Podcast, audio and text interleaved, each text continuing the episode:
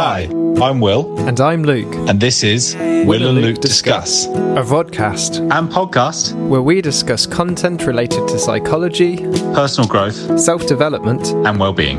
This, episode, we're discussing 12 Rules for Life by Jordan Peterson. Uh, 12 Rules for Life, an antidote to chaos. And uh, he's actually releasing his next book um, in March next year, actually, as We'll well. have to do that one as well then. We'll have to do that, yeah, immediately after we've read it. So, uh, it's, been- it's actually been a while since I read this book. I remember um, you sending me across some of his videos that you thought I'd find quite interesting. Um, probably maybe around 2018, I think, towards the end of it, and then got really stuck into it. Then eventually bought this book, and uh, yeah, really, really enjoyed it. It's certainly um, one of those books where it's just, I don't know, it's just line after line of just really great, inspirational, solid advice Mm. about life and how to how to live it and how to conduct yourself and uh, some of the ethics you can live your life by. Um, I'm sure we'll get into it, but uh, as it explains, it's like 12 rules for life. And he uh, he was a psychology professor and also a um, might correct me if I'm wrong. He was a, a psychotherapist, I believe, um, his Yeah, yeah. Clinical psychologist, but clinical psych. Yeah, no difference, don't matter. and he, he'd been doing a number of lectures at um, Toronto University and um, when he taught in Boston as well. And he online had initially written like 48 rules for life.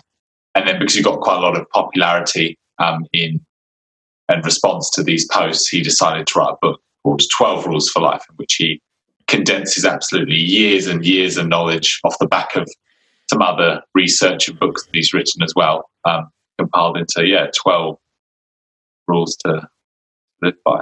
um, yeah, so it's I've certainly got a lot from. Yeah. uh, the publisher approached him, right, and about making a book, and he suggested because of this Quora post was so popular and all these rules for life he'd written that of, of turning that into into a book. And as you say, he's like um, being a psychology professor and clinical psychologist. He's sort of built all these rules off, yeah, years of research, clinical experience, and odd fascinations into Holocaust and the Soviet Union. The darker sides of the darker sides of history. Yeah, um, and I was, uh, I think, um, leading leading into this, you know, I was, I'd like to make notes on each chapter as I'm rereading this book again. It was actually really, really nice to reread the book. Like, you know, something that you got so much uh, pleasure and advice and inspiration from. Mm. Like, it, it's a bit of a game changer for me. This book, if I'm honest, like, it really got me confronting certain things and thinking about life in a different way. But um, yeah, in terms of going going through it. You know, I'm, I'm looking like before the podcast, I've just got my highlighters out. It's like trying to highlight the, you know, the hits, uh, the, the, the good bits. I'm like, right, what's the bit worth talking about? And just like my whole page is just like pink and orange. I don't know where to start. and I'm, I'm aware as well, like there's. There's 12 rules. We try and keep these within, you know, a Yeah. rough time scale. I, I, it's difficult to know where to start, but I'm certainly not short of inspiration at all. it's Yeah. funny, isn't it? Like if we covered all twelve and we kept within an hour, that's like five minutes a rule between us. That's two and a half minutes each, roughly. It's just not doable, is it? There's, we're, we're going to have to um, talk about what we liked and miss load of stuff out, and that's got to be okay. That's Um, absolutely fine. Yeah. I, I- just before we go into s- Oh, more detail, I, I, I just talking about the thing as a whole. I really liked his um, like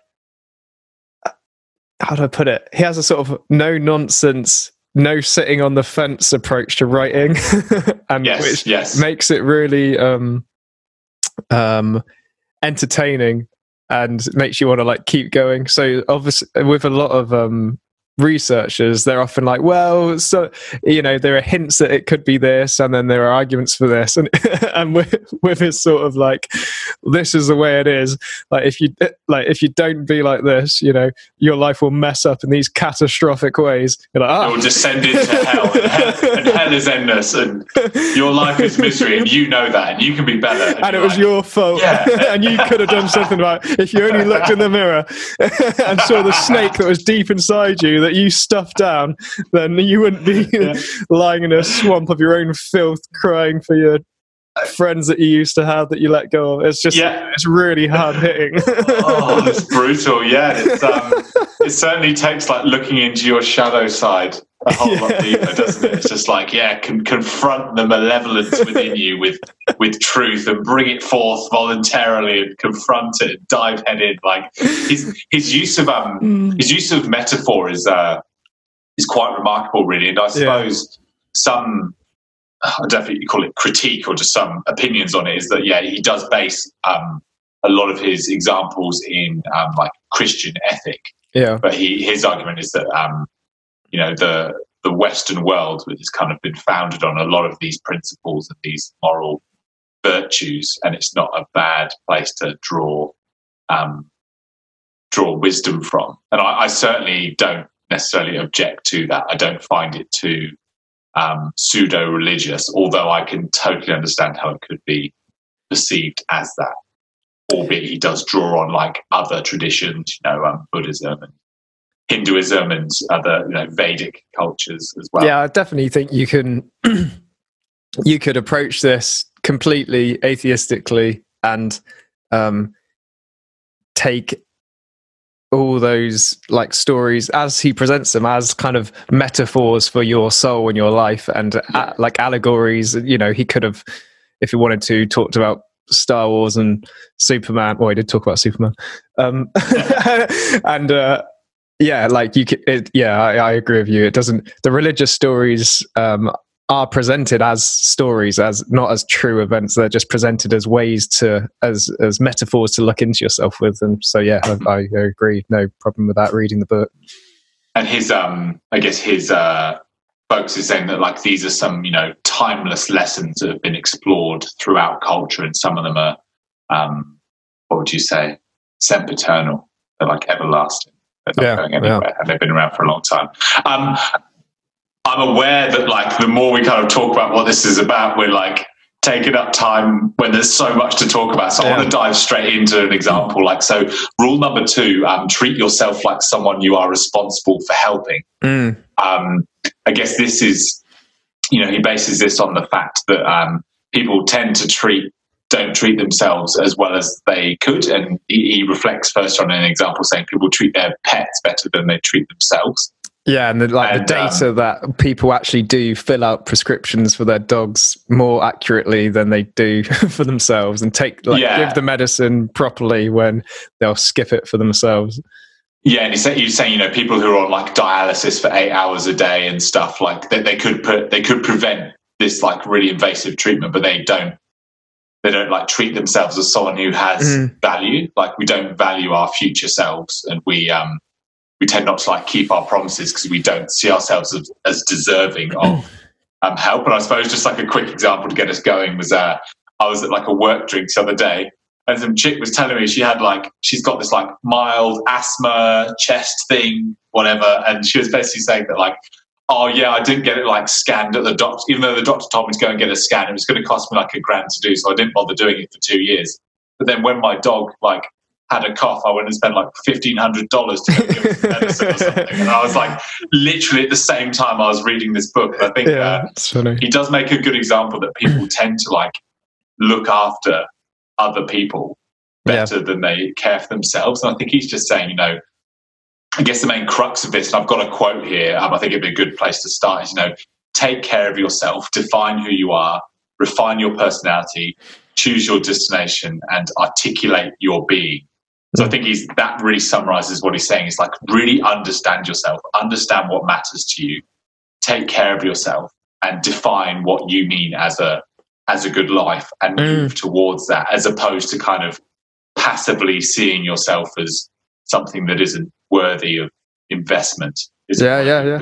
becoming I um so there's quite a big let's call it like self-compassion movement um it generally in sort of psychology and the influx of like uh eastern spirituality in the west and all that um which this the title of this chapter has that kind of ilk that you know treat yourself as if Yeah. you're uh you're treating it as if you are responsible for um someone you who you were helping and but he doesn't take the sort of do it for your own sake approach either. It's still quite like like you'll be useless if you don't look after yourself. And you want like you should it's your almost moral responsibility to be the best thing you can be for society for your family for the world. Yeah. so it's still even though it's like look after yourself it's not it, it's it's it's got a hint of but not for your own sake. Like look after yourself because it's better for everyone else. It's a moral virtue to keep yourself well. Um, so yeah so it's, it's that old kind of premise like you know be yeah, if you treat look after yourself, then you can therefore look after your family and your friends yeah. and your community, and then you can be a useful person for society. And I think this leads um, a bit onto what his real strong focus on like self responsibility, which is probably why um, I respond so well to this book because a lot of the notions kind of agree with a lot of um, maybe my upbringing or some of my um, some of my beliefs, but certainly like take care of yourself primarily. You're like it all starts mm. with self responsibility, like and yeah. linking to that other rule he's got. You know, stop trying to um, change the world before your what is that rule called? You have to um, set your correct. house in perfect order before you try and change the world. yeah, before you try and change the world, before you criticize the world. Yeah. So really, just kind of about like if everybody just took themselves, um, you know, like seriously it's someone worth caring for like bit by bit so he reflects saying like start with your bedroom like yeah. if you can tidy your bedroom and organize that desk that's got all these like dragons and monsters and stacks of paper on it mm. then you can kind of encroach into the world of someone who's like gradually improving and worth being in the world for and i think yeah. that's where those two link quite nicely well, strangely, um, we, we often talk about what books cross over, and I thought about getting things done quite a lot whilst reading this, even yeah. though they're completely different. But in yeah, in yeah. like sort out your own house before you criticize the world, and with especially, well, I think this is my favorite rule: be be precise in your speech. In yes. terms of um, getting things done it's like define your next actions like actually yes. define the projects you you're doing like when you have commitments decide whether you're actually going to commit to them or not and if not get rid of them like and it is um and choose your highest values what what is your horizon 5 horizon 6 actually put give it words and be yes. specific yes. about what you mean and head towards it it's weird that's why i say you know yeah the crossovers are um, so different but they kept it kept reminding me of it Well, it's interesting, you know, there's some books that kind of deal with maybe like higher order things, like those mm. higher horizons. Then there's other things that deal with like the practical elements. I think this book does a really good job of covering both um, mm. in a way that Tony Robbins probably never could do. But, I, I think in, in, his in yeah. his defense, I, I also yeah. I think with the higher stuff, like with the define your yeah. values, that's where the Tony Robbins probably came into this. Exactly. Well. Yeah, really, really got a lot from that. Yeah, I think um just to like expand on what you were saying, you know, you know, he says like define what um, success and failure means to you, mm. and like you, you have a responsibility to face reality. So like clarifying and articulating things make things mm. visible, whereas ignoring them and putting to the side breeds chaos.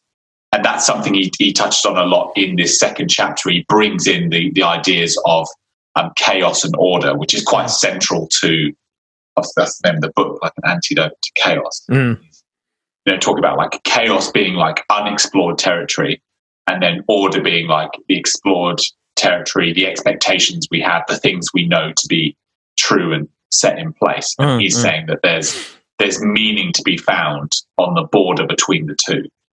Yeah. yeah. Um, between order and chaos, which um, I think finds itself reflected in quite a lot of the books we've read for sure. But it's yeah. uh, it's certainly an interesting one to think about, like what areas of your life are know, border into chaos and what ones where there's too much order as well. Yeah, no, it's a really, I really like that principle, something to sort of ingrain in in your mind. Um, yes, it's it's, very similar to um, Vygotsky's zone of proximal development, which yeah. y- you may have yeah. covered in some psychology, it, where it's like you've got your comfort zone, which it can be very tempting to just sit in once you've found it, and you know not not do anything that's uncomfortable or difficult and do what you know do what you're already skilled at and then mm. there's out into like that's way it's just too too much for you too overwhelming and then there's this border between your comfort zone and what's um just beyond you right now, and that's he calls your proximal your zone of proximal development, which is where you grow as a person. He talked about it mainly with um, developing children, but I think it applies to learning anything, learning about yourself, learning about the world. And so, yeah, there's this space that if you voluntarily put yourself just outside your comfort zone, that's kind of a place to live. That's where you can find yes. meaning. That's where you can grow. And that principle can be applied to kind of anything, um, which is why it's helpful. Yeah, and, and having like a, a, stable base in which to go and explore the world from as well.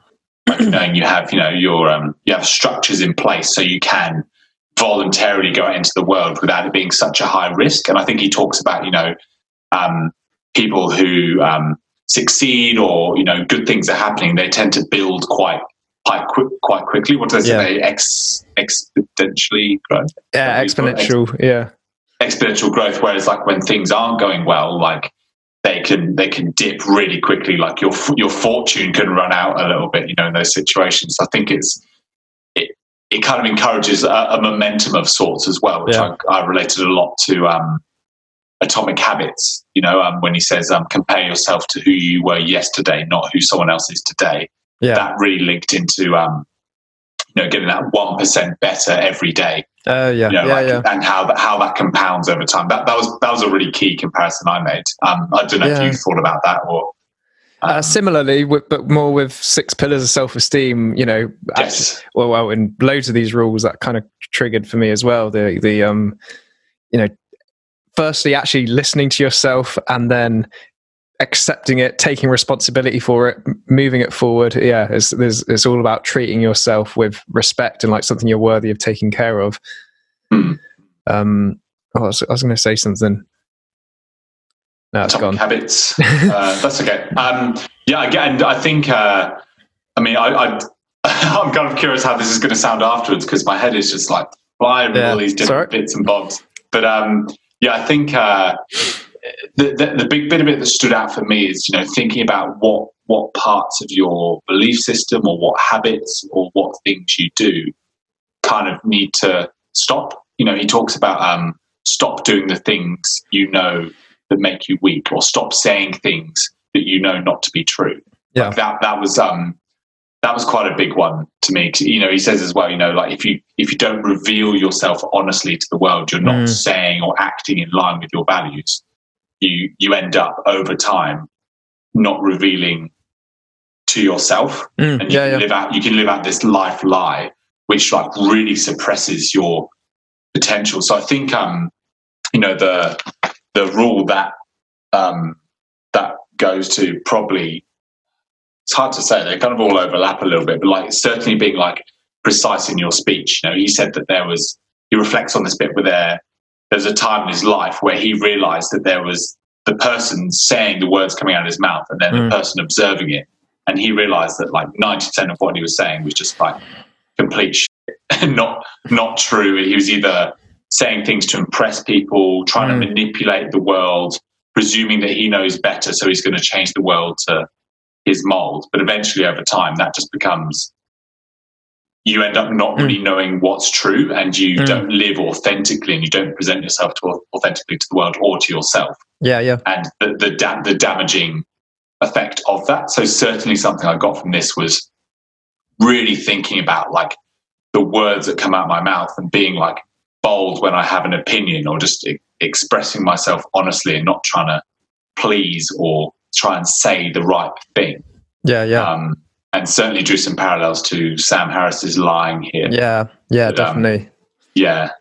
So yeah, there's a, there's a case for when when you act and speak uh, to make yourself look good in a crowd, to to win, to um, you know get someone to fancy you to to impress people when you hide bits of yourself for the same reasons he's saying that uh, that has a that has an effect inside you you know in your soul for want of a better phrase to that weakens your character right because you're yeah you're it's um, I've been reading a lot of Carl Rogers lately, and it's really he talks about him a bit in the book, but it's really in line with that. You know that we have this true organismic meaning that's authentic to our being, and then we have this little image of ourself in our mind, which is just basically what other people have thrown at us in childhood and what how we feel like we should act in society and um, you know uh, meeting other people's expectations, being nice, that sort of thing, and that yeah, this reminded me of that. That if we actually listen to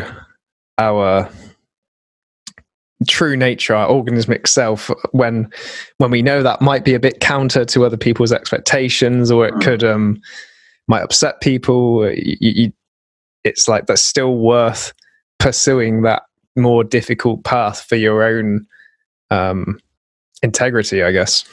Hmm.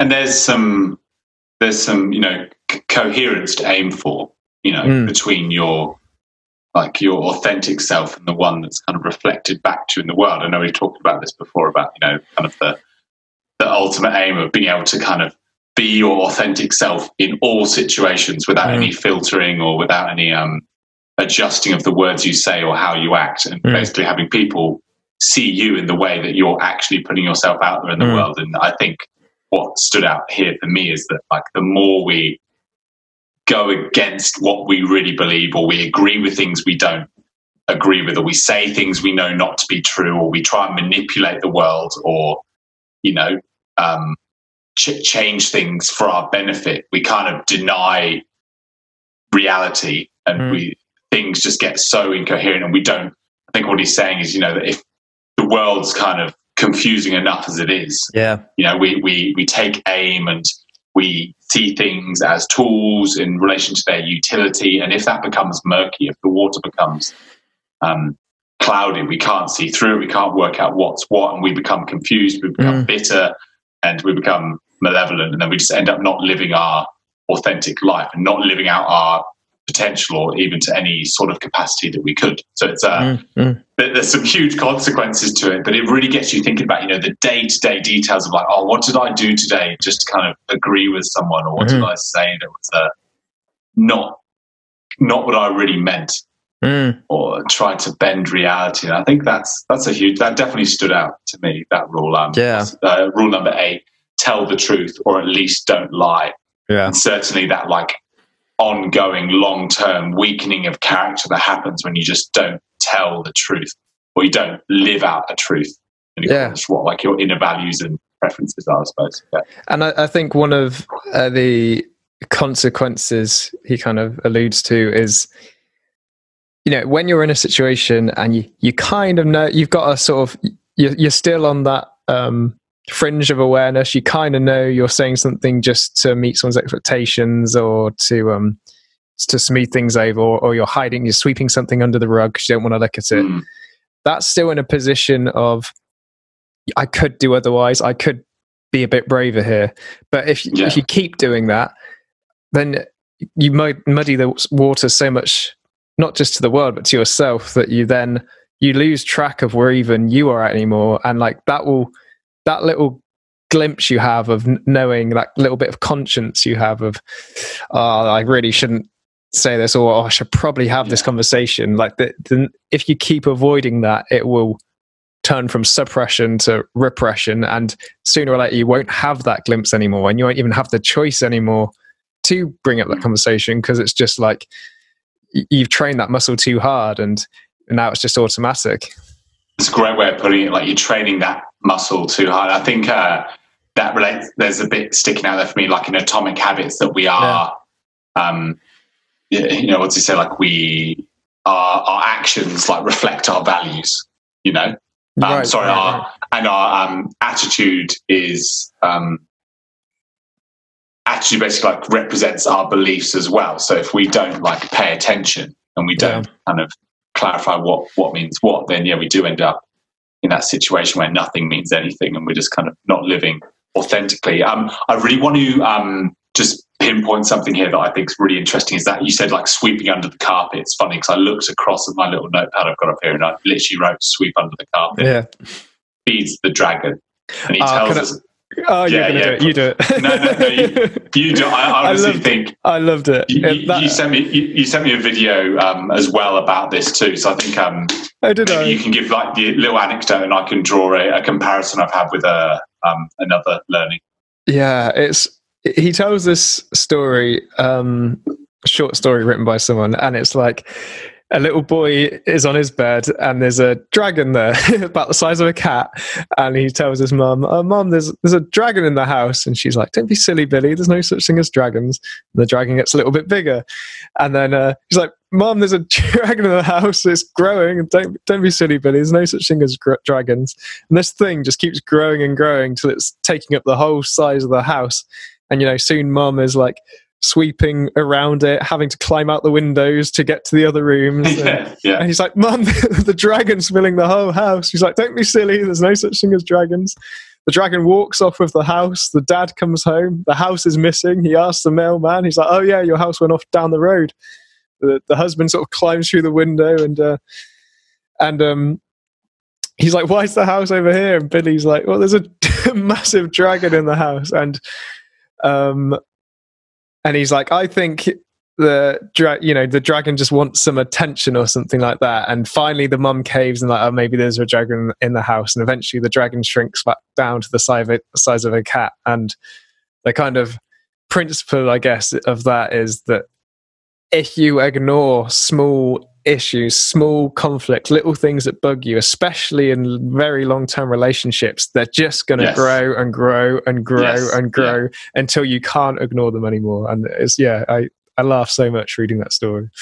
Yeah, it's good, and I I um I enjoyed the uh, the video you sent me as well, which was kind of him running through that story maybe in a bit more length. And I think uh, it's it certainly relates to you, you know like confronting things voluntarily that um, scare you, that are um, that are difficult, and um, you know I always like the analogy of you know like a, a monster in the in like the light isn't as scary as in the dark. You know that's quite a, a nice one. And um i think a comparison i just want to draw here before maybe we um kind of go in a bit deeper is that i, I went to a, a russell brand show um that uh, um, i'm sure you're aware of i told you. And remember i uh, i asked him a question Yeah. asking about um you know when we're about to do something um we know not to be good for us when we're about to kind of you know do something that internally we disagree with that we're we're torn between but we know it's probably not the right decision Mm. what is it we need to say to ourselves in that moment um, to course correct when you're at that fork in the road which way do we go and his answer was like the fork in the road is a lot sooner than you think it is Mm. And that made me really think of this story that like there were plenty of opportunities Mm. where the mum could have acknowledged the dragon seen it for what it is faced it head on tackled it confronted chaos which is the dragon with truth which is order she Mm. could have brought that into being and instead she's kind of let it slide and what's happened happened but what i'm really focused on here is that like in that fork, the fork in the road is every decision we make to ignore or confront what we believe to be true and even if we're wrong in any sense like we learn from that and we we grow from deciding what's important to us and kind of without being able to specify the problem Mm. you can't fix the problem so like by confronting things by saying what we mean by speaking our truth we're like preparing for the the misery and the sadness and the pain and the, the failure to come because we strengthen our resolve Mm. by speaking out whereas when when really tough times come if we haven't prepared ourselves or we've been Mm. making choices that we've gone against we weaken ourselves and we're, we're not ready to you know misery ensues as he would say malevolence dominates uh, we're Mm. thrown into ca- into the underworld of chaos where things are out of control and we, we can't afford to be there because our lives are miserable enough in his words so it's hard, it's hard not to get on a, a full rant about it but that, that, that's kind of my key reflection um, Yeah. that i've probably expanded beyond what my original point was but I basically know yeah. it's good. He gets Yeah. a few good examples as Yeah. well. Like he, yeah so one I can't remember which one it is now, but some, um, you know, some flood. Uh, maybe it was the result of some hurricane or something that, that was seen New as a Orleans. New Orleans, right? It was seen as a natural disaster, but if you actually look into it, the, the flood defenses were supposed to have been fortified years before, and they were off schedule, and the money had gone somewhere else. And actually, if the flood defenses had have been um, fortified in the way that they had originally been planned to, it wouldn't have been such a disaster. So it's like you can just say, well, it's an act of God. It was a horrible, unfortunate thing to happen. Or you can look at yourself or society and be like, well, where did we go? Like, what was our responsibility in this? What was our role? Yes. He even talks about um, Viktor Frankl in uh, talking about the Holocaust and Alexander Solzhenitsyn talking about the um, Soviet Union, where they both reflect that it was it totalitarian societies can't arise unless you've got many many individuals willing not to say anything when they internally mm. disagree and willing to avoid yeah. constantly um, and so i mean he makes the case that at the individual level that's how totalitarianism can actually arise because if we don't stand up and say I disagree with this or this is wrong, and but we just let little things slide bit by bit. That's how these things can escalate. That's how the gulags happen. Yeah, and I think was was it him who said the what's it the the line between good and evil runs through every human heart. Mm. Yeah, so kind of like really putting on the on the individual there that like it is it does come down to us and we we are important like those small decisions on an individual level do make a huge difference you know and kind of um it impacts greatly like the people around us. Yeah, even just on a practical basis, like even if, you know, you're in a horrible situation and 99% of it was bad luck, which is probably uh, you know, can happen. You, you can still only do something about the 1% that is in your control. Mm. Um, it reminded me of something he said a rule him and his wife have where if they get into too heated an argument, they um, they decide to go to separate rooms and both think about how they've contributed to this argument, yes. state it, and apologize yeah. for it. Um, it's sort of like, yeah, I mean, the the whole book can be summed up as taking grabbing as much responsibility for things as you can possibly hold. Yeah. But um, there's a, a lot to be said for it. Yeah, yeah, yeah, yeah, yeah. I think um, just to expand a bit on that, you know, he's got this self-authoring program. Um, which uh, I've completed. I know you've completed. It gets you to.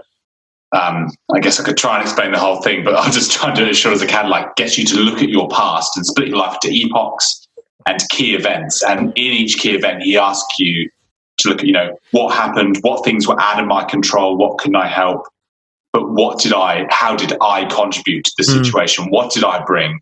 And then if this was was to happen again what would i do differently? And i found that really really useful to go through because often um, often we can uh, go, go go through life kind of thinking that it's uh, everyone else's fault and that we're correct in our way of seeing things is the only way. And we kind of it can be easy to um, play play victim or mm. um, feel like nothing was in your control in any situation. Right right um, right but actually like in you know most situations there is a role that we have to play and i found that particularly mm. uh, particularly confronting especially the things that i um, i felt quite comfortable feeling like i was right about mm. yeah um, yeah it's kind of like the one thing if something bad happens you kind of want to hold on to the thing that you know to be true and it kind of really throws apart your worldview And you go actually was that my fault yeah you, you literally know? have you to change yourself like, yeah and he said you know he says that in um in chapter seven, pursue what's meaningful, not what's expedient. You know, like you might have to give up what's most valuable, and that mm. could hmm. be your that that could be a certain attitude, a certain belief. And he says, you know, if the world isn't presenting itself to you in the way you want, if things aren't going your way, maybe you need to confront your values. Maybe you need to change your values because mm. they might not be sufficient at the moment. They might be holding you back. And really taking responsibility, looking into like the specific actions you took that led to what happened or contributed yeah. to what happened actually get you thinking like okay how else does my attitude to my actions to my words affect all these different areas of my life and in mm. doing that I, I, suppose you're you're bringing about an awareness that can lead to change which is um quite an empowering thing but it requires yeah. you to take on a lot of responsibility and a shoulder shoulder your burden to the world and that's so difficult especially yeah. if someone else in if it is an argument really has done something wrong too like you know someone yeah. uh, he gives a couple of examples let's say of someone cheating on someone then obviously i mean in that uh, in that very low resolution, easy story of there was a couple, one partner cheated on the other, there was an argument. It's, it sounds like, well, the person did the cheating, they were wrong, and it's probably true. But when he digs into these stories, it's like, well, you know, there could be all sorts of reasons uh, and and manipulations, and you know, perhaps withholding of sex or um, to like punish and like keeping things to yourself when you could have said them sooner. That you know, even the person who genuinely could be seen as a victim in a situation can probably always still find something they've contributed Something. that's made it happen. Yeah. And it's very tempting not to do that because we like to maintain our worldview, as you say, or our picture of ourselves and stay in that comfort zone where it's actually to risk changing that is is dangerous for well, it feels threatening. So it's we never want to do it, but in the long run it's better um to see reality for what it is rather than to live in your own delusion, however safe it feels at the moment. So it will hit you eventually. It's really, really like bloody inspiring. Like, it's uh yeah, it's a bit of a, a game changer. I think um certainly at that point in my life I went and did that self authoring program where you know look at your past, present, um, you know your strengths, your flaws, like how you can improve them. It's re- it's really quite confronting, but I found it quite a uh, a positive exercise. Like I certainly Mm. got a lot a lot from it as well. Um, something I was uh, something I was looking at um, just on my list here was um, the rule twelve, which is like pet a cat when you encounter one on the street, and I think it. Uh, as much as like kind of what we've said is kind of coming across as quite um, quite in, instructive and confronting and do this, do that, don't do that, don't lie, don't you know, lots of do's and don'ts um, down the line. Like I think this chapter twelve is a bit of a, a gentler chapter where he brings in um, you know one of the elements of the steps. So if we went through the steps saying like live in truth, act towards well defined ends, have your motives clear, and then the fourth one he says is allow allow the world and spirit to unfold whilst you articulate the truth. Now, rule twelve is saying. You, you know, like we, we should pay attention to beauty. We should allow the world to unfold a bit. So, kind of letting go of a bit of control. Like there can be issues with too much order if we're if we're too on top of ourselves, we're too strict. We don't allow for like the natural beauty of the world to appear. And I guess the bit that really stood out for me is that um, you know being um, requires us to to become. Like it, it Mm. is becoming. So through growth, through seeing new challenges, through allowing things to kind of develop organically, that's how that's how we are. That's how we grow. That's how we that, that's where meaning is found. So I think um, you know a couple of bits that stand out here is you know not taking opportunities or moments for granted. Like really just you know the the, then the chapter is like if you see a cat on the street and it comes up to you like enjoy that moment. If you see a child playing on the street, you know enjoy that smile. Like and I think it's something that can get like missed out a lot in quite a Mm. uh, individualistic, self-determined, overly self-reliant culture. Is that we can um sometimes forget those moments and. Uh, Mm. yeah, I, I, that, that struck me quite hard. A lot, a lot of it comes comes like towards towards the end, but uh, I suppose it kind of yeah, it kind of wraps up the whole like aim for paradise, focus on today, but like allow things to unfold because Mm. you're not the the master controller of your life. Right. So Uh, yeah, the t- yeah, two messages I took from that chapter was like Mhm. enjoy things when enjoyment comes your way. Like be in that moment with that pleasure. Yeah, And also like um tailor your time frame to the severity of the situation. So if the going is good, if no one around you is ill, if you're earning some money, if you're healthy, then you can plan like look at your values like pursue Mhm. big goals look at towards your future but if Yeah. if you're sick if someone close to you's got sick if you've just lost your job if um, you're being evicted you, you know you can hone that time frame right down to the day you're in and don't you don't have don't think too much about the catastrophic consequences of next yeah, week yeah. because now Be you just there, need to solve yeah. the problems that are here and you can sort of tailor your time frame to to be most helpful for your present circumstances. Yes, I, I think something um, of note on that. He says, you know, set set aside times for problem solving as well. Oh, yeah. Like when he says, you know, we can be at risk of, um, you know, over overthinking things. Sometimes we, we've got this like internal critic, which uh, you know tells us that like we're not good enough. And he says, you know, like standards are necessary. It is important to have goals, know what's better and what's not, and you know that there is like hierarchies and things and you know what is your like your obligations are related to kind of what's important to you so it's important that you take aim on what's important but whilst at the same time you know when when you do have like negative self-talk you or you know the voice isn't as helpful you can choose to kind of put that aside or confront that voluntarily at a particular point in time and i think that's where i slightly got onto the the getting things done train you were talking about that you know set times to solve a problem. Like if Mm. something's not going well or you need to confront something,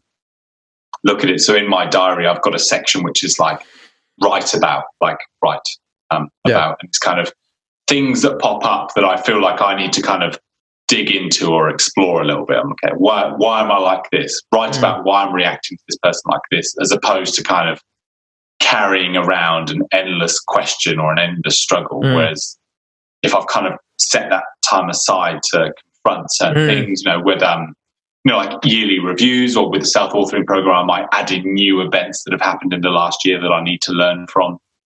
But um, certainly, like it takes it out of that um place in my mind where there's that like unclosed loop. Mm, Okay, yeah, I yeah. need to confront something quite heavy here, but also I've got to go to work today and like sit down with someone and Yeah. hear their hear their issues, and I can't Now's be not the time. But yeah, I can't be worried about my own shit constantly. yeah. Um, So I stick a I've pin got- in it. I define it, but I can plan for another Yeah. day and trust myself that I will, rather than be like, oh, think about it some other time. I thought you'd I thought you'd um relate to that in particular, just things done. Yeah, yeah. You um, Um, rem- you reminded me of something a moment ago, talking about like enjoying the small moments. Uh, You you, uh, you you shared with me the other day that uh, you were walking through town or something, and you saw these like homeless people drunkenly kicking a football over a tram track. Yeah, And, it was so good. and it might be a situation where uh, you know by default if you're uh, you know in a rush or something or perhaps in your um you know you're not in the best frame of mind you might be sort of reflexively judgmental of that like get off the train track stop drinking so much like that sort of thing Yeah, yeah but you can yeah. actually learn to just take a step back and although that it there are so many snakes and dragons in that situation but there's still an absurd element of comedy to it. And like Yeah, yeah, you can still like see moments like that and be like you know that, that in this moment in time that group of people they're enjoying themselves like whatever shit is going that's time on, of their life. there's a Yeah, smile yeah, yeah. there's a smile on their faces and that is a quite a funny thing to behold and like you can just take the warmness that is in that situation and enjoy that for what it is i thought that was quite precious Yeah, yeah, it, it was, and I think um, I, I'm really valuing right now that I'm picturing you, picturing that situation. I feel like we've got the same image in our heads. I, I don't know. I like. I you get it. It's just like hilarious. Like all that shit was everywhere. Like they're hammered. But it was like they're having a really good time, and it's like half six in the morning. So yeah.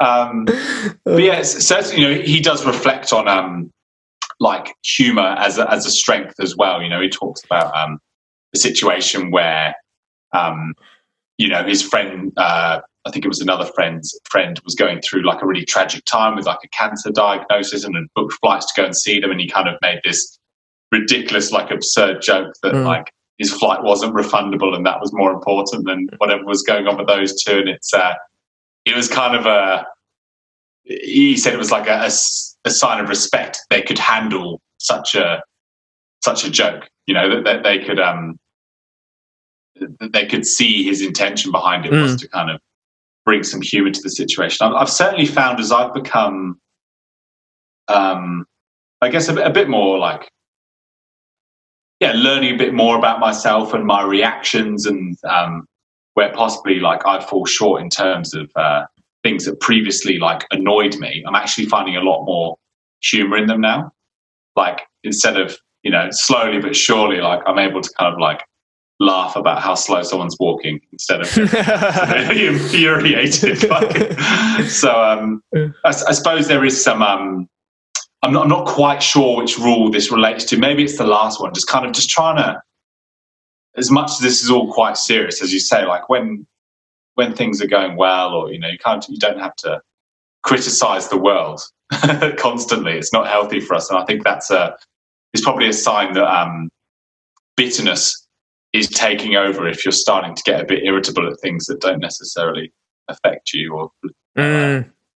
don't concern you. So I think that's probably my my barometer of when I probably need to get back on get back into like writing a bit more or just like analyzing myself a bit when I'm starting to get infuriated by things that just aren't important. Right. So if you're kind of judging yeah. things that are completely outside your control and it's happing you up a bit, that might be a sign to sort of be aware of that, take a step back and look at yourself rather than the world. Yeah, yeah. And that's that's the standout rule, isn't it? Like, I think uh, it's uh, it's one that he he emphasizes quite a lot in a lot of his lectures and um, yeah, pro- probably worth mentioning as well. You know, like I've uh, I went and saw him live actually, which was quite an interesting thing. Um, yeah, he, he certainly had like a lot of criticism over the over the years um, for some of his opinions on some matters that like I'm sure we could get into, but they're not necessarily related to self development. But uh, he's got some opinions on dominance hierarchies and uh, male and female, like biological. Um, I don't know what you call it.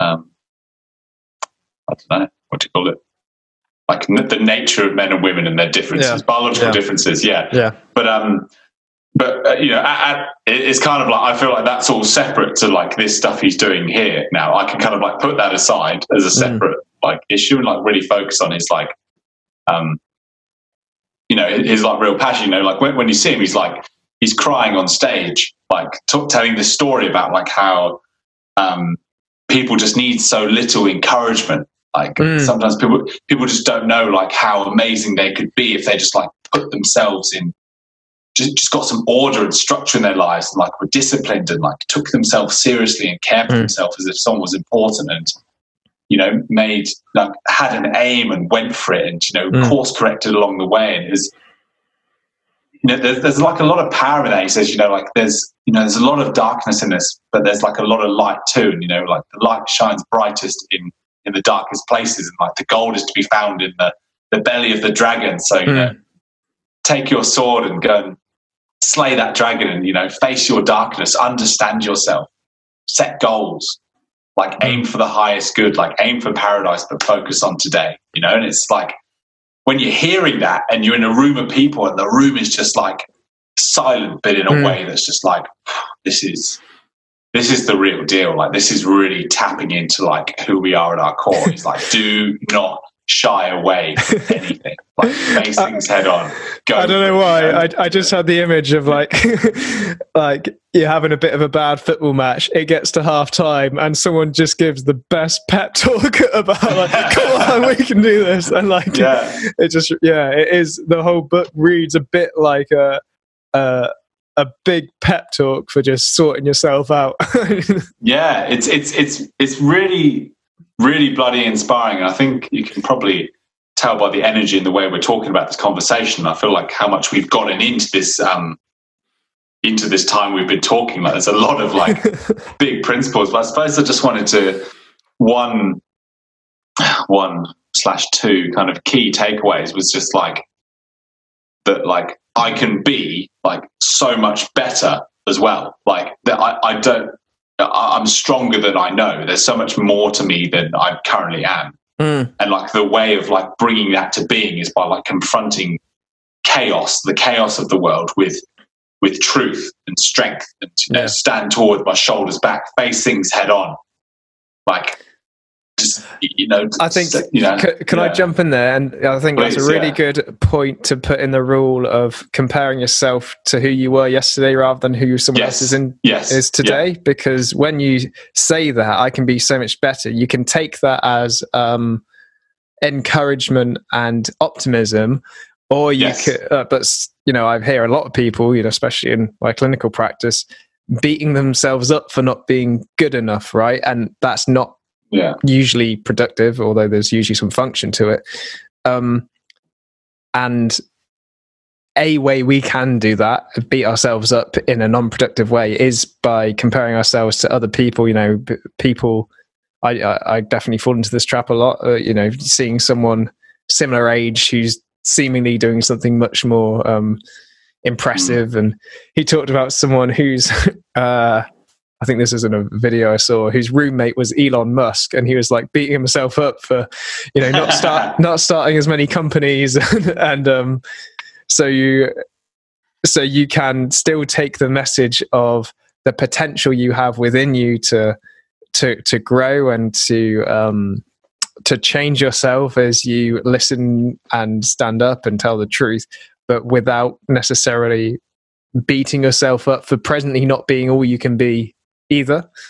and also yeah, um, just to add to that, you know, saying that we we don't necessarily have to be um, smashing it hundred percent across all domains as well. Like he says, you know, there could be like the millionaire footballer, but then uh, his marriage is falling apart. But then Right, your marriage yeah. is absolutely fine, and you're not a footballer or something. And also saying that, like, um, kind of relating to that uh, final rule as well, that like our limitations are what make us so great. Yeah. It's the fact that we we have things to improve on and we have things to to grow and ways to expand ourselves that makes us so interesting. And like kind of going back to you know when he he said like superman became like a really difficult character for i'm gonna marvel or dc i don't know like for the the makers DC is do it with- Superman? yeah. Look I'm someone will be out there to correct me and it's you. Um but yeah like saying like once if you were just like amazing at everything and you were just like totally protected and you could have no harm done to you and you were just like the best then you wouldn't be like Mm. interested there's there'd be nothing great about you, you know? Right, so that's kind of Superman became boring when he could just like survive atomic bombs and throw planets around. It's like Yeah, so then no they challenge introduce- now. It's it's not relatable anymore. yeah so that's why they introduced like kryptonite that he, he has a weakness and it's how he overcomes that weakness that makes him so Mm, so great. And I think, yeah, just back to like the the domain thing though. It's like we don't when when you compare yourself to others, you're comparing them across a domain that you you don't even. It's not like an even playing field. Like people Yeah. from different backgrounds, you had different opportunities.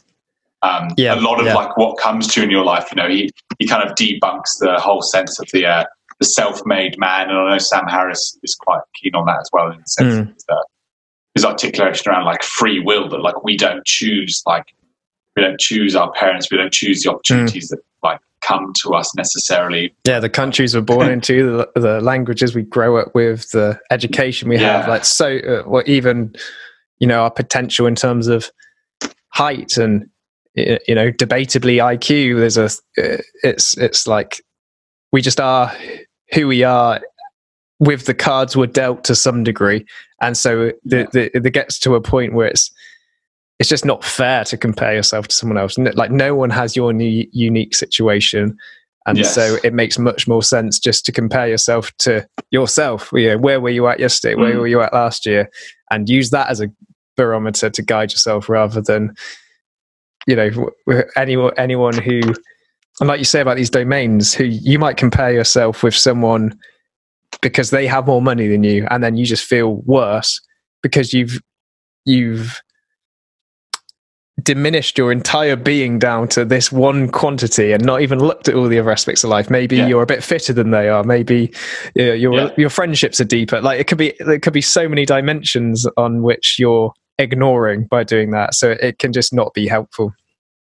Yeah it's, it's just not like fair on your, yourself is it? And it's kind of, there's something what it's like to be authentically us like although um, you know there's like a, a psychological continuity that we carry with us through life and there's something what it's like to be to be will what it's like to be luke and we, we can't be anybody else. And I guess what he's saying is, you know, set set things on your term, define what success would mean to you, be specific mm. in that, because if you compare yourself in other domains, you're, you're destined to fail, I suppose. Mm. Um, I think something, um, I guess, just touching on, it, just um, I suppose we're beginning beginning to wrap up is, you know, he's saying, you know, as as much as it's around setting clear goals, intentions, defined um, defined processes in which to get there. It's also about looking at like the life you don't want. Like if I continue to mm. do the things that I know not to be good for me, if I continue to not speak the truth, where will my life end up?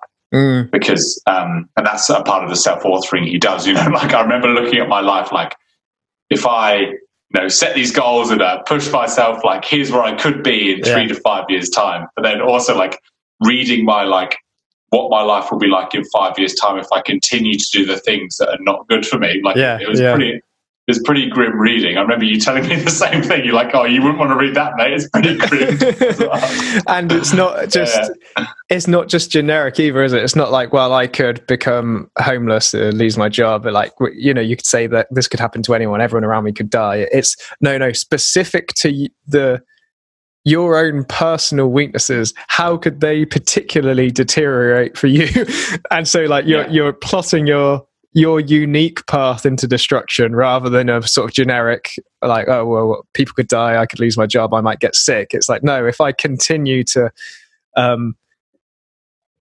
avoid this conversation with my girlfriend if i continue to keep eating this pizza if i continue to keep spending this money frivolously like in the ways that i do it's very specific to choose short term yeah mm. to choose like short term pleasure over like delayed gratification mm. um and that's something he talks about in the road less traveled as one of the uh, um, you know key aspects of uh, living a good life mm. you hmm. know and um, be, be, able to kind of like we, we understood you know over time historically that like if we save some mammoth for dinner for tomorrow then we won't go hungry tomorrow like there's a yeah there's some sort of, there's a strength in, in that as well like working out what is the what are like the shortcuts that you're taking? What are the easy options you're doing just for short term pleasure instead mm. of long term term goals and like learning the trade off between the two?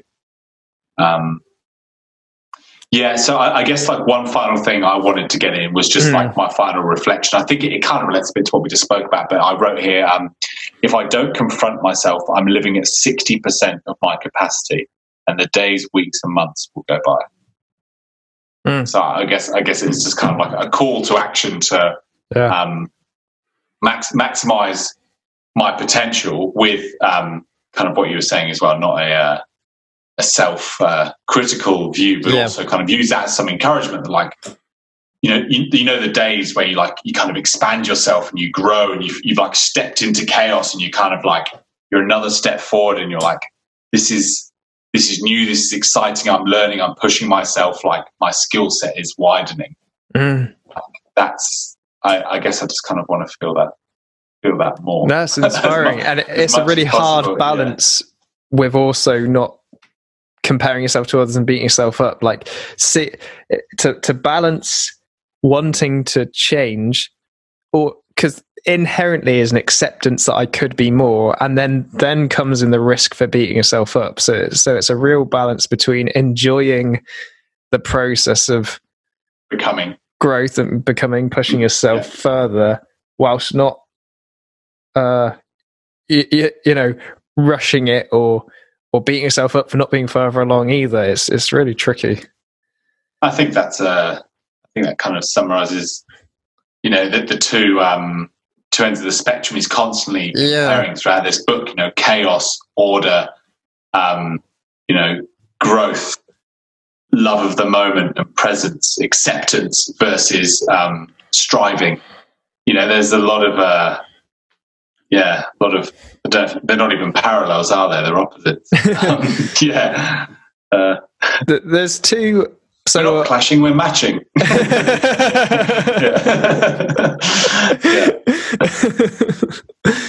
I um roughly put uh, without really thinking, just sort of spontaneously wrote down the rules in the order which meant the most to me. And there's probably a couple which are fairly high up we've not touched on, and I think they probably um, gel quite well together. So one Please, was yeah, yeah. one was um, assume the person you're uh, listening to has something worth knowing or something like don't- that. Yeah, yeah. Um, There's know something you yeah. don't. And the other was like make friends with people who want the best for you. Yes. And so- oh, yeah. Yeah. So that combination of um, c- yeah, because life isn't a solitary adventure, and that combination of wrapping yourself in pe- in people who do want the best for you, but that aren't just gonna be nice and agree with everything you say or tell you it's not your fault whenever anything everything goes wrong and just never question or or or criticize you either there's a balance between um you know because if i want if i really wanted the best for you i i wouldn't say it's okay for you to be you know drinking 14 beers a day or something like Yeah. i i wouldn't just let that happen to be nice because as marshall rosenberg would say that's not being nice that's it's just hiding yourself and being sort of a nice dead person um so this balance between finding people who want good things for you, but who, uh, who um, but then also accepting and listening to things that are difficult to hear, like criticisms or yes. or worldviews yeah. which are very different from yours. Being willing to think that there might be something in that worth listening to. Yeah, and it, makes me think a bit about the chapter on love in um, the road less travelled, like Mm. invested in the other's growth. Like that's his def- Mm. one one part of yeah, the yeah, yeah. definition of love, isn't it? So you know, if you kind of translate that to a to a friendship, especially a, a, a deeper friendship where you're truly invested in the other's growth, you won't. Um, yeah, there's certain levels of behaviour that you would uh, you would expect to be confronted on by a friend who who loved you Mm. Yeah. or by Yeah. a partner who loved you, you know, and um, they like they know that you deserve the best, and they are aware of how amazing you could be and what you could become. So Mm. they're not going to allow you to kind of uh, take the easy option out and just kind of get away with things or take Mm. that shortcut or Yeah. you know not not accept responsibility. I guess it's kind of a in short like an uh, accountability partner, someone who ensures that you're facing the world head on and like when things fall into chaos, they're there to support you, but also uh, they're not going to um, totally allow you to play the victim in Yeah. all situations. Like they encourage you to, yeah, face things head on, take full responsibility, and uh, yeah, And the, I- yeah, so so there you can be, you know, you can train that self awareness, and that's kind of where this resonated with that um, happiness trap as well a bit, building that observing self to actually be able Mm. to be like, I think I'm hiding myself here to make myself feel more comfortable or to meet others' expectations. You can have that yourself, but then you can have people in your life that are also a bit of objective awareness for you where you might be a bit Mm. blind to yourself. yeah, they, they kind of like see your behaviors and Mm. what's yeah. Yeah, accountability. I, I saw um in that same chapter there was a, a nice bit on um he talks about people who like grew up in small towns and uh he compared, you know, some of his friends who like moved into the big city and like one of them was just like a complete stoner bum Mm. in his words, and then the other one um actually and then, then he like compared himself to that person. He's like, how much of it was that person's responsibility? But uh, Mm. I suppose the the bit that stood out to me was that like new beginnings in new places like force you to confront reality and who you are, and it kind of made me think a bit about the four hour work week. What he says when you go to Yeah, yeah. funny comparison. Like when, when you go to a new place, you you experience things in a new way. So, you know, even I found like after having a two and a half week leave, I've just been on like a nice road trip and like met some awesome people like in Sydney and just had like the best time and like coming back to Melbourne, like I feel like my my mind is shaped in a new way. Like I've been challenged in different ways. Like I've accepted things, I've let go of other things. And it's I, it was just nice and encouraging to know that like um, in accepting new challenges and doing new things like that Mm. encourages growth if you face it like voluntarily if you whether it's exploring starting a new challenging job or a new aspect of your job. I know you've just started doing some um, recent supervision sessions that was something you were kind of wanting to do, but now you're doing it. Like there, there's learning and growth to be had in new experiences, new encounters, Yeah. new, new adventures. And I think that was a that's something I, I suppose I liked hearing because that's something Yeah. I, I, I crave. It's with. good to know. Yeah, he, he supports the uh, supports. I don't know. One of my hobbies. Hobbies. Nah, nah, nah, nah, One of um. Yeah, I guess the way I like to live my life, I like to try and much as possible do like the difficult thing or do something Yeah. kind of out there or Put yourself in difficult situations. Test. Um, yeah, yourself. challenging. Yeah, and it's kind of nice to know that that's um that's been advocated for by someone who's studied this yeah. for a long, long time. Yeah.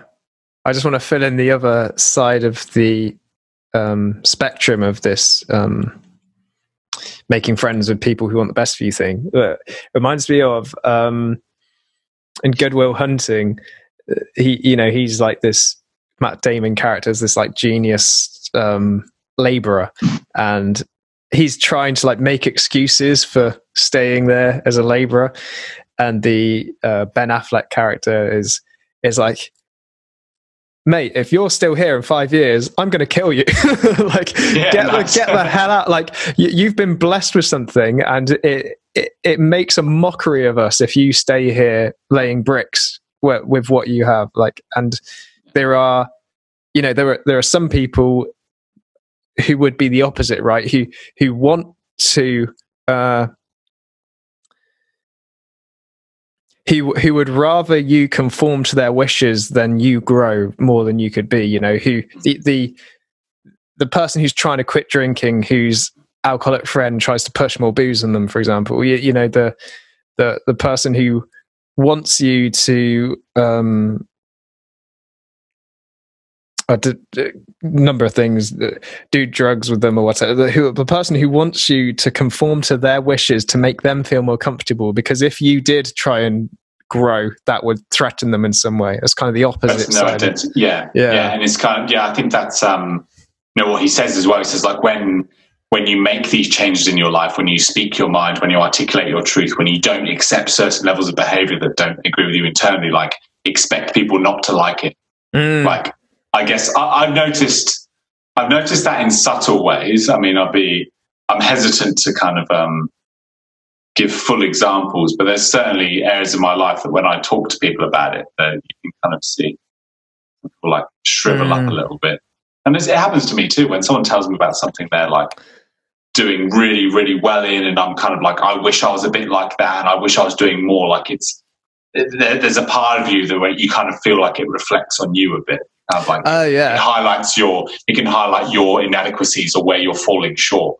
And I That's think that's the kind of friends he's talking about, like not having around. Like you, you want friends who uh, who encourage that positivity and push you rather than seeing your negativity as a threat. yeah Uh, sorry, your your your positivity as a threat to them.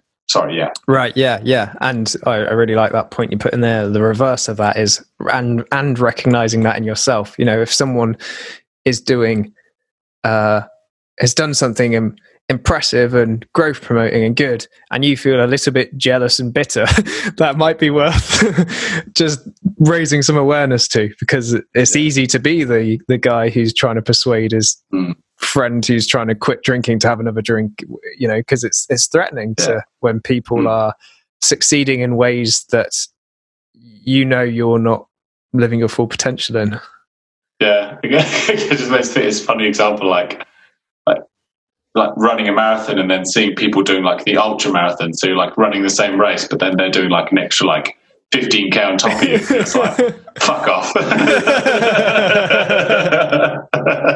yeah, that's why I bring a funny example. Um, Mm, Yeah, I think that's that's a little bit built into like the um a bit of like British culture. You, you kind of compare that to like the American culture of um I suppose you know generalizing here a lot, but like I you know always heard this example when I was younger that you know if someone drives past you in a Bentley in England, you kind of like oh what a wanker mm, or like a really fast car, whatever the hell. I don't know much about cars, but then like in America or other countries, it's like oh that person's done really well for themselves, Mm. like Mm. they're succeeding, they push themselves, they've like earned that. Whereas Mm. like I feel like in England, because of the class culture a little bit, um, there's kind of this expectation that like succeeding is kind of uh, mocking your your class. Mm, Like you, mm. you can be a you can be a class traitor, or like in having nice things or doing well, you kind of you think you're better than everyone else. Yeah. Um, oh god. Yeah. kind of- yeah. Yeah, and pe- people don't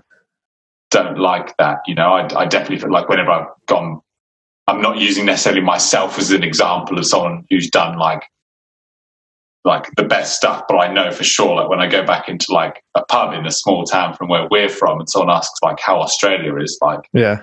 I, I better downplay it as, as not to kind of like isolate or make people feel like kind of.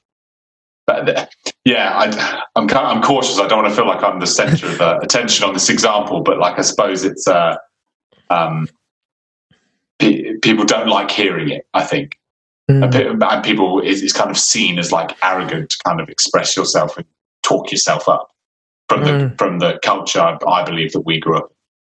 Mm. Yeah. So how much is it worth you telling your truth?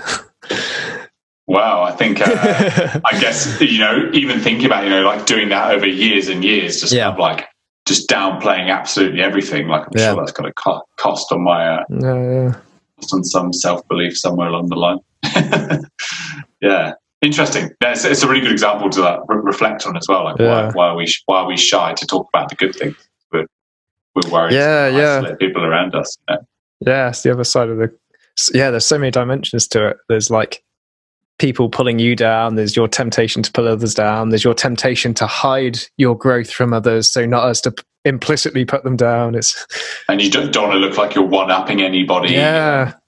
But on the other don't like hand, being one upped. Yeah. you kind of need that uh, when when you do something you're proud of you need that celebration as well though don't you it's, i can i can certainly relate relate to sort of making things smaller than they actually truly feel to me um Yeah, because things pass by, right? You know, it's not Yeah, long yeah. until you want the next goal, right? So it's kind of, as you say, like worth in those moments, like celebrating those things. And I think uh, I've, I've been thinking about that a lot recently. Like I kind of don't celebrate milestones as much as I'd like. Um, I've just passed by and it's on to the next thing, mm, um, you know.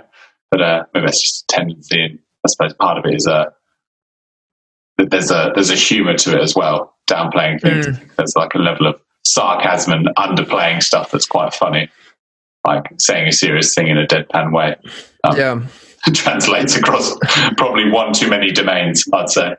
well it's Yeah. like a line between humility on the one hand isn't it and and sort of well perhaps um low self-worth on the other end of the spectrum and it's like there's there's a line somewhere where you're not just being humble anymore you're like you're getting some sort of payoff for downplaying this in a way you might not Yeah. want to look at and then, and then Yeah. obviously there's the other end of the spectrum where people who sort of gloat and are arrogant and perhaps even uh, exaggerate um, things to sound like they're more proud of them than they actually are and so Yeah. yeah Mm, mm.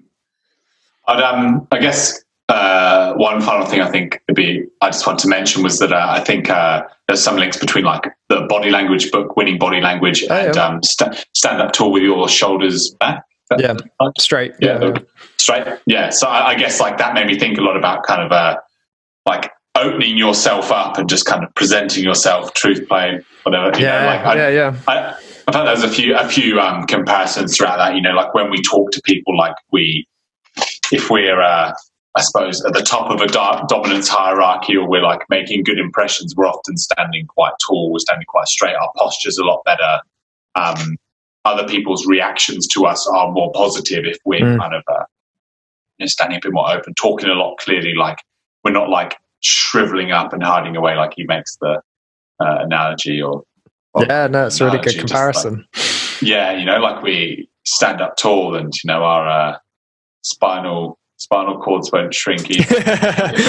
if we're able to kind of match people and get get the Yeah. strokes we need by presenting ourselves to the world in an authentic way where we we back ourselves and uh yeah Oh, the truth. mate. and- Um, yeah, I thought of you yesterday. Have you ever watched House? No, no. So, um, so he's it's a TV show. He's a doctor, and he he just been off for like eight weeks because he because he'd been shot, and uh, he'd come back to the office, and like one of his co-workers was trying to like ask him how he was and ask him about the leads of the person who shot him and all that, and he just like it, you know, it was like she expected this. You know, eight to sixteen stroke back and forth, and it's like, oh, how Yeah. are you? And he just completely shut it down and just opened what the it. next case was. He's like, I'm not. He was like, so uh, we've we've got a, a patient, What's 34 year old male, and yeah, it's, it's uh, reminded me of of um, what we talked about in transactional analysis. yeah, about, yeah, yeah. That's funny. That's a great example. I like that. It's being shot. It's like the ultimate example. of something to talk about. Yeah. Like. like if you're going to talk about something, it's that. Ah, all right, mate. Well, I think uh, yeah, it's getting uh, getting a little late for me in Australia. So I think uh, I think we did that justice. I'm, uh, I'm I'm feeling quite proud of how much we fit into that. I was kind of concerned with them to split that into a 12 part series, but I think we've we've done all No, right. it's, the, uh, it's good. I think 20. Yeah, I think what we were perhaps able to add in our own minds as we were doing it is, um, you know, rather than just rehashing the rules, which might have been a waste of everyone's time, is is like finding all the network of links between them all and how they relate to our lives and how they link to other books we've read. I think that's where the magic happened. Yeah, and I um, it, it's nice. Think you know this is um, well, might be a mistake. Podcast twenty one or twenty two, and we've been giving this a crack since lockdown began. It's kind of the Yeah. last one for the year, and uh, I think it was nice to kind of. I feel like we must have reflected on like probably like I don't know eight to ten different books that we've read, possibly um, like looking at links between them. So for me, it feels like quite a a nice way to wrap up the year, and um, probably carrying carrying some of these lessons and uh, some of the advice um, into my end of year reflections, new Mm. year kind of um, potential goal setting, intention setting. It's a good thing to have like fresh in my mind and kind of integrated through this conversation to carry into those uh, into those projects that I'll no doubt Mm. um, dig deeper deep into in the new year. So uh, overall, like a a nice way to tie up the year and of a pretty pretty valued. I cannot believe we've done 22. Like that's Mm. ridiculous. Yeah, a good job. Yeah. Well, Yeah. I mean, they're, not all books, and there was uh, one, you know, two-parter, and but there's basic, you know, there's about 17, 18 books we've Yeah. we've read, and that's that's uh, it's just cool to have that marker, and and not actually not just read, but um, because there are plenty of books I've read that you could ask me about, and I'd be like, I don't remember it, mate. Whereas like having to think about it for this, and then us talking about it on top. It's like these 12 rules will be far more ingrained in me now than they would have been had I just read this book for myself. Um, Yeah. Absolutely, absolutely, yeah. And I think that's the that's the joy we get from this. So, all right. Well, um, I guess this is probably us until the new year. So, unless yeah, we well, we, we talked about Yeah. uh, doing a Will and Luke discuss, Will and Luke discuss 2020. nice. I like that. I like the sound So, that. We'll, fi- so we'll find we'll, time. we'll find like a New Year's episode where we, we just reflect on all the stuff we've learned since we started Yeah. the podcast this year and all the, Yeah. our big takeaways. uh, and we can uh, put in some outtakes. I'm joking. No, no. And there'll be a picture of me and Luke appearing up on the screen now. a graphic of Will and Luke discuss, Will and Luke discuss.